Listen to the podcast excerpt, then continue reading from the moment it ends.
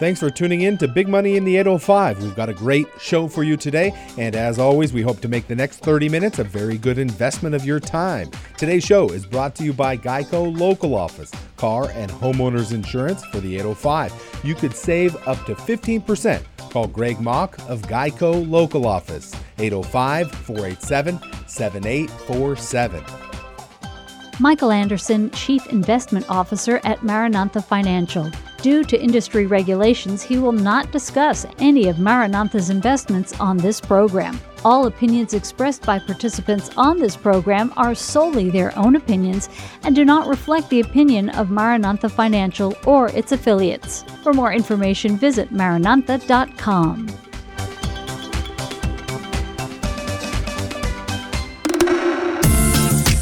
It's time for Big Money in the 805 with your host, Michael Anderson, bringing you a feature interview, a local nonprofit spotlight, and some financial wisdom. Get local and relevant information for the 805. For show notes and more information, go to maranatha.com. And now, here's your host, Michael Anderson.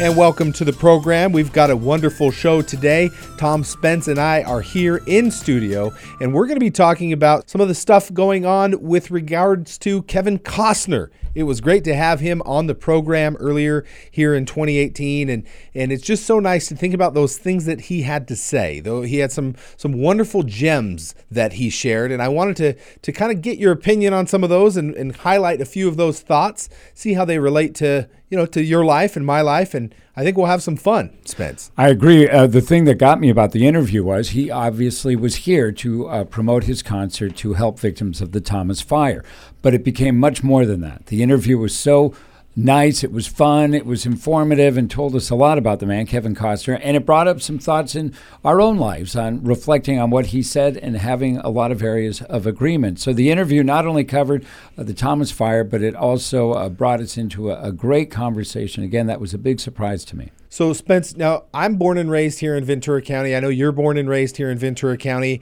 At what point in your life do you realize this is just a beautiful place to live? This is somewhere that we're just lucky to live here. It's a little piece of heaven, as Kevin would say. And maybe we'll jump to his clip and we can talk about that a little bit. Let's hear what Kevin had to say about growing up in Ventura. I can remember the drive to this day, going by the Dupars and Thousand Oaks, and that's the only thing that was out there, and then coming down the Conejo Grade, and then crossing the seemingly fields upon fields of orchards and crops, and I'm wondering where my dad's taking me. We turned on what turned out to be the 126. We actually went through Little Satakoy, which is a school I went to, by the way, from 4th to 6th grade. And we went through there and wound our way even deeper, if it's possible, into the orchards of Santa Paula. And then we started on a little highway heading up, and we started nearing a stream. I just looked at my dad, and I thought this was heaven. And we got up to Topa Lane, and he said, this is our home. It marked me. It marked me forever. All I did was run in those hills. I mean, my mom told me, she said, I had to make my peace with God that he would watch over you while you're out there playing. He goes, because I could tell that I would not be able to keep you in this yard. And she was right. I was out. Something I probably wouldn't let my kids do. That was my life. Isn't that special? I mean, you can hear, does that ring true for you, Spence? I mean, having a lifestyle growing up where it's, you're out riding your bike, you're out having fun, running the fields, as it were. It's seems like a lot like how I grew up. Is that, he lived my life and I lived his, because we had the exact same thing. My mom used to say early in the morning on a Saturday, where are you going? Out. Be careful. That was the whole conversation. And she knew we could just go, and it was exactly that, just riding bikes, having fun, hiking, and it was all at your porch, all at your back door. At what moment do you think you realize that, man, this is a beautiful spot in the world? Like, I knew you grew up here. I grew up here. I remember coming back. I'll share mine. I remember coming back from China. I went on a trip to China in 2005, walked on the Great Wall, saw Beijing, saw Shanghai, went to Xi'an in the Yangtze River. And it was just a really fun 3-week trip. It was beautiful. You realize how big the world is.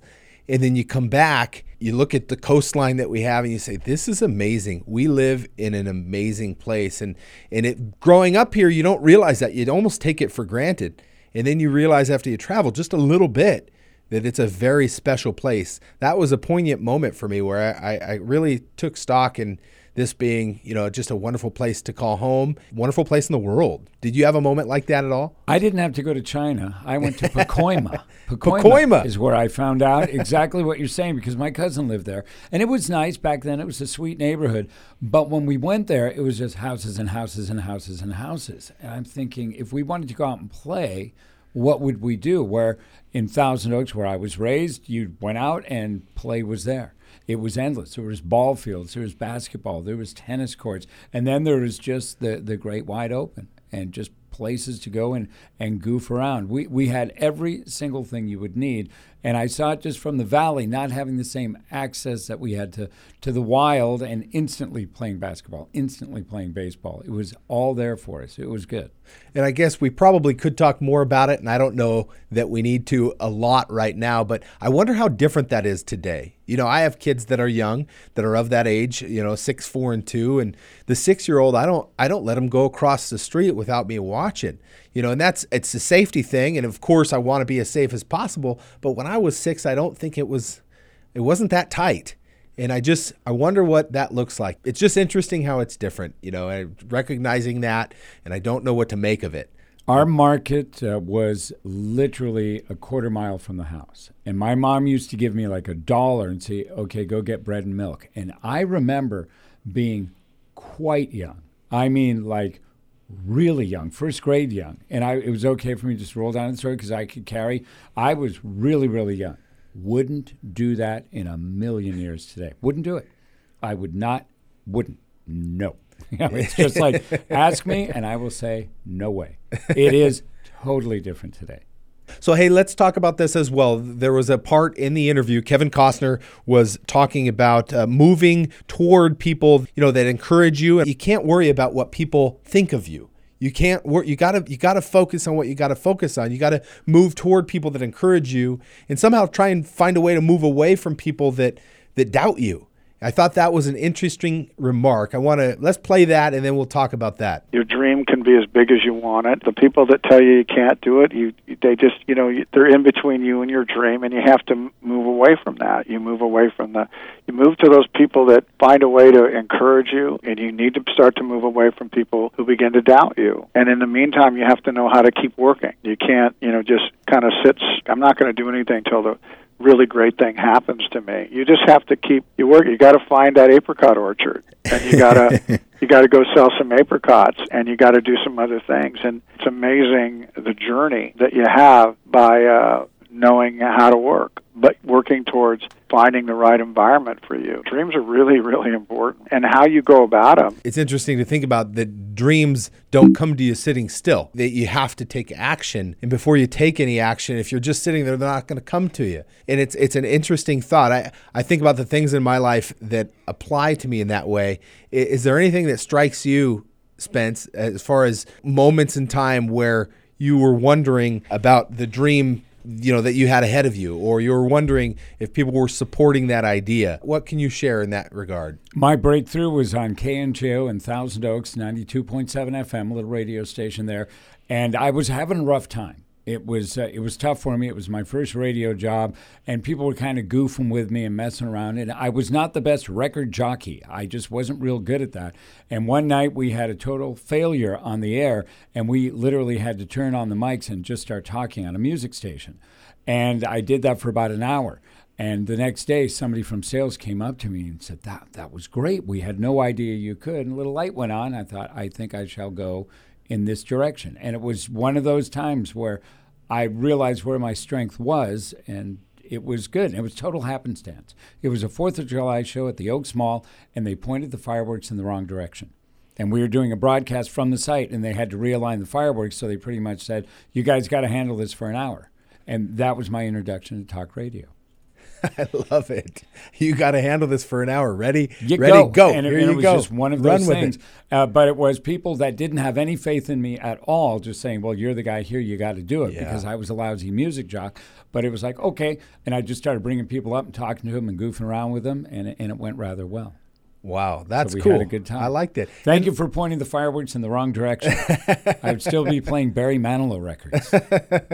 Well, life's funny that way, isn't it? Where you don't realize what's going to be ahead of you and what's going to catch steam, and you got to go with it. And sometimes he mentions it too. You got to trust your intuition. You got to move toward what you want to be doing and people that are supporting you, moving away from people that are doubting you. The one point in my life where I think that rings the most true to me, and I think we all can relate to that at some level, but I remember after college, I was going to move to San Francisco to live there and work there, and I had a friend from college that was there, had an open room, and it's a great place to live. For someone in their young 20s that's not married, there's a lot of life happening there. I remember telling my dad about this, and he says, you know, I don't think it's a good idea. I don't think you should move there. You should stay here. And I don't support it. It was the only time in my life where he actually came out and said something like that to me. And for a parent to say something like that, it's always striking. But he said that, and it was interesting because I knew just deep within me, I didn't need his approval. I wasn't sharing the information with him, asking for his approval like other times in my life where I was doing that. And so I let him know it was I felt like an adult. I felt like I'm moving toward something I know I need to do. I don't need you to, say that it's okay. I'm going to do this. I need to do this. And it was a good thing. It was a very good thing for me to kind of have a moment like that. Another thing I want to talk about is just how sometimes we worry about what people think, or we care too much about what people think. And sometimes when we're so focused on wondering what everyone else is thinking, we're not focused in doing what we're trying to do. And he had some nice thoughts about that. When you think about how hard it is to make it in the movie business, like he did, you have to have some stick-to-ity. You have to have some thick skin as well. And I really liked what he shared about that. Let's listen in. You're going to worry about what people think as you just try to find your own way is something that a lot of us have to shake off, and it was something I had to shake off, and I had to come to it, and it was a break. It was a break from my parents. It was a break from everybody I knew. It was just kind of somehow listening to myself and thinking, I don't want to grow up saying I could have done that, I could have done this, because in a way, I always felt that. When I looked at the world, I thought I could do that. When I saw something, I said I could try that. I was pretty fearless, and I actually scared my father, who only had the one job. He felt you get a job, you hold on to it. I felt that you go till something fills your heart and your hobby becomes your work. Interesting thought there, Spence. What are some opinions you have on that comment? There is a lot of risk in what he said, because for every Kevin Costner, and this is where the negative voice comes in, and he probably got this, there's literally 20,000 that don't make it. And a lot of them are quite good. Actors that were out there and just didn't make it. How many guitar players do you know where you say, dude, you're pretty good, but they're not famous? And he did grab onto it, and it's the old Horatio Alger, luck, pluck, and virtue. And that is, you work really hard. You got the pluck, which he clearly had, and you work hard at it, and then the good thing happens, and you have his career. So that's that took guts, took nerve, took everything, and he did it. He did it. Boy, did he do it. Yeah, he did. He did. Academy Awards. Yeah, two of them. Everything. Yeah. And that's the thing, though, I find most interesting. How many other people might have made it had they stuck with it? Mm-hmm. He kind of stuck with it, and he had that kind of like, I can't worry that other people are saying, have you looked at the odds? 1 out of 20,000 are going to make it in this, and here you are thinking it's going to be you. And why are you even doing this? Like, there's so many points in life where if you listen to that message, you'll never make it. And you might not ever make it anyway. Sure. But how long can you let the dream live?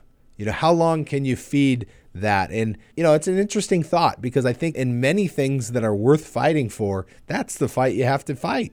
Yeah. And how many actors make it when they're 30? Make it when they're 40 after trying a long time, or do they make it when they're in their teens? It's a wild business. And again, he found his place and made quite a few really, really good movies. But we hear this in sports. It's usually, you hear this in sports, you hear this in those areas of creativity, writing, books, whatever you're doing. You hardly ever heard about the accountant who had to persevere through accounting. They usually, you get your gig. It's more in the creative arts where you have these stories. I think it's more of a, a struggle there, and it's kind of, a different struggle. I think it does happen, though, in other careers as well, where people just, they stop short. They don't finish. I want to be a doctor, but they don't do it. Sure. I want to go to law school. I don't do it. I want to eventually, maybe I'll apply for that career job. Oh, I'm going to wait. It's not coming to you standing still. You got to take action.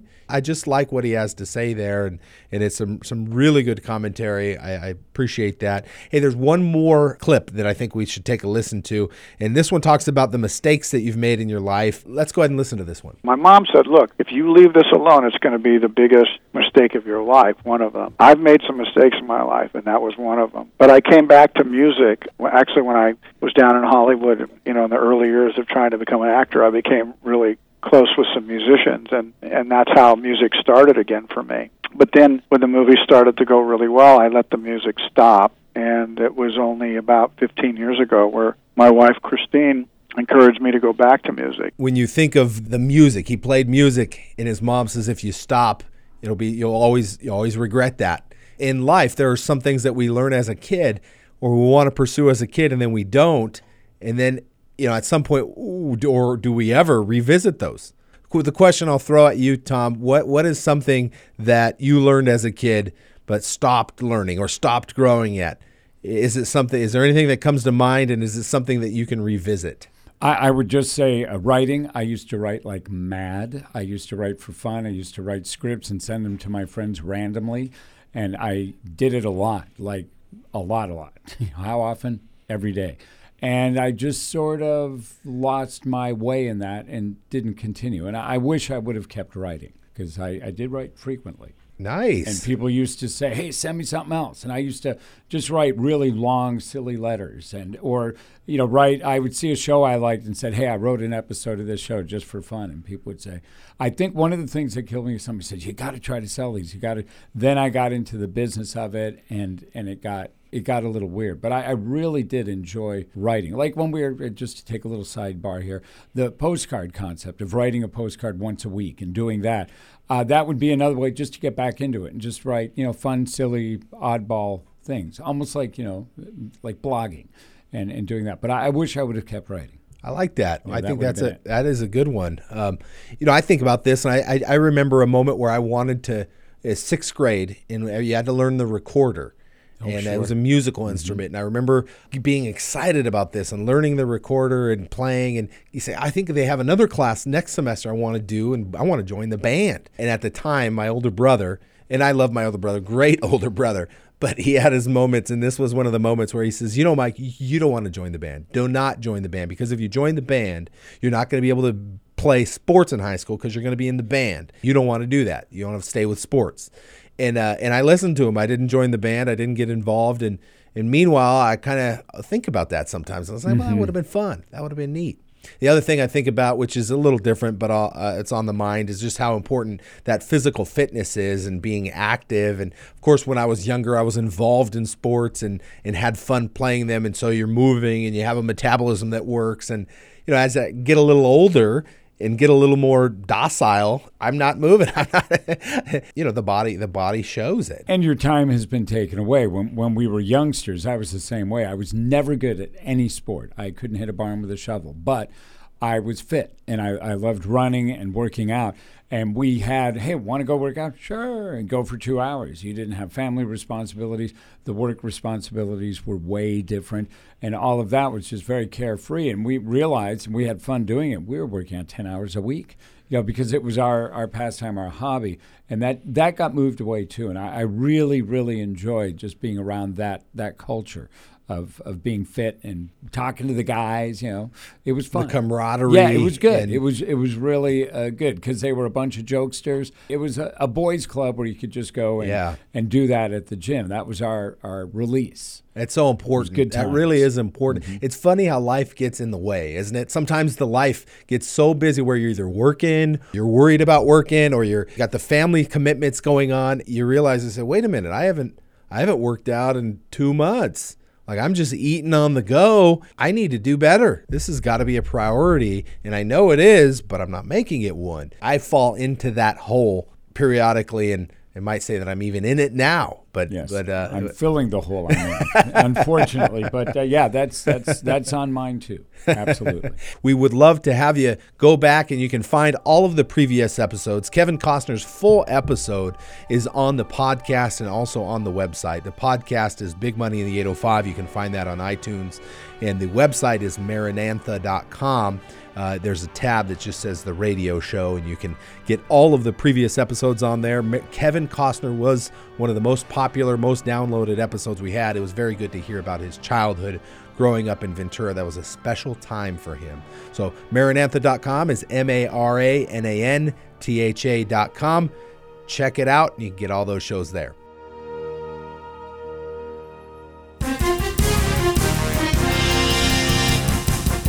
Now it's time for the Nonprofit Spotlight with your host, Michael Anderson, on Big Money in the 805. Nonprofit Spotlight. Each week we highlight a local nonprofit doing good work in our community. Today's Nonprofit Spotlight is brought to you by Aera Energy. Powered by safety, innovation, and community, we help keep California moving forward. Well, we've got a great event to talk to you about today. It's the West Park Community Day. It's going to be happening real soon. And in the studio, we have Anita Diaz. She's the Youth Program Coordinator for the City of Ventura. And also we have Michelle Newell from Aera doing public affairs. Thank you, and it's nice to have you both in studio. Thanks for having us. So, Anita, let's talk with you first. This event is the West Park Community Day. Takes place at the West Park Community Center. It's going to be happening Saturday, June 2nd from 11 a.m. to 2 p.m. So I'm real excited about this event. Can you share some details to what's going to be happening at the West Park Community Day? Well, we're having a variety of things, Mike. Mainly, we wanted to emphasize programs that our residents would be interested in and also learn from, and that's where Aera came into play. But we'll also have an opportunity to demonstrate some of the activities that we now conduct at the center. Those include our sports leagues, Zumba, martial arts, and fitness. So those will be on display. And then we'll also have some of our partners other than Aera come out to the site and provide information for our residents. That includes the public health department, food share, the fire department, and the police department. This event is a free community event. There's going to be lunch, Jolly Jumper, face painting, soccer, raffle, as you mentioned, Zumba, a lot of fun stuff going on. And it's nice to see partners in the community getting involved as well. Michelle, I know you're going to be there. You have this STEM activity, so science, technology, engineering, math activity. Oil's a big deal. We all rely on oil in a big way in our life. Are you going to be providing this STEM event? What's that going to look like as it relates to... Really excited to we're actually going to have some hands-on activities for both parents and children, and it's going to be we're actually going to have them drill for oil, so to speak, in quotes, kind of oil drilling activities, so they can understand the technology involved behind drilling for oil every day. And having petroleum products in our life is something that's really important, so we use them every day. So we want people to understand, one, it's not your grandpa's oil field anymore, and two, just how much work goes into actually bringing a barrel of oil out of the ground. That's great. It's so important. The kids learn so well from project-based learning and hands-on education. I've seen it for years and years at Ventura College, and I think this hands-on activity is definitely the way to go. Mm-hmm. Share with us another thing in here. It talks about careers in energy and career pathways, which is a buzzword now. What are some of the careers in energy that someone might be able to get into? So what I think was that it's important for people to know in this particular realm is that not everybody needs to be an engineer. Not everybody has to have a college education. Some people aren't built to go to college, and we understand that. So we have contractors and operators and all those people that have a high school diploma and actually come in and earn, 5- and 6-figure jobs. So it's... in the energy industry itself, the pay scale is really high. So there's opportunities from every sort of education background. We can fill a spot, right? So engineers may have 4-year degrees. Somebody may have a 2-year degree. There's a spectrum there that I think we're just trying to showcase the fact that you can come in, you can work in this industry if you have the drive and the willingness to compete and do your best.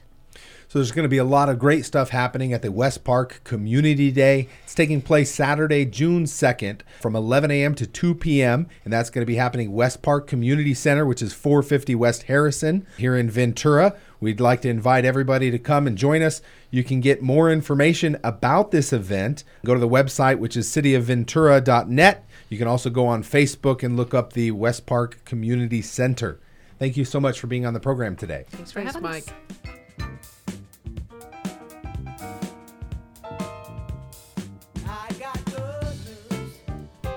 What's in the news? This segment is brought to you by Spanish Hills Country Club. Taste the elegance. Golf, athletic, and social memberships. Visit SpanishHillsCC.com or call Cindy 805-388-5000. We have Tim Gallagher on the phone, former editor for the Ventura County Star. He's our news correspondent. Tim, how are you today, sir? Doing well, Michael. How about yourself? Doing great. Doing wonderful. Looking forward to hearing about what's in the news. What do you got for us today? Well, this week the story in Ventura County is we're all going to pot, or that is we're all going to pot regulation. As you know, cannabis for medical purposes and some recreational purposes become legal in the state, and the cities throughout our county are trying to figure out just how they're going to regulate it and, Mike, how they're going to tax it.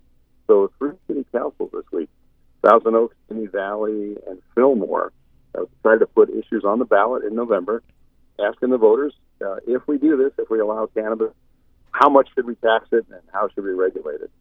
As you know from the other states that went and did this early, pot's a big moneymaker. So there's a lot at stake here.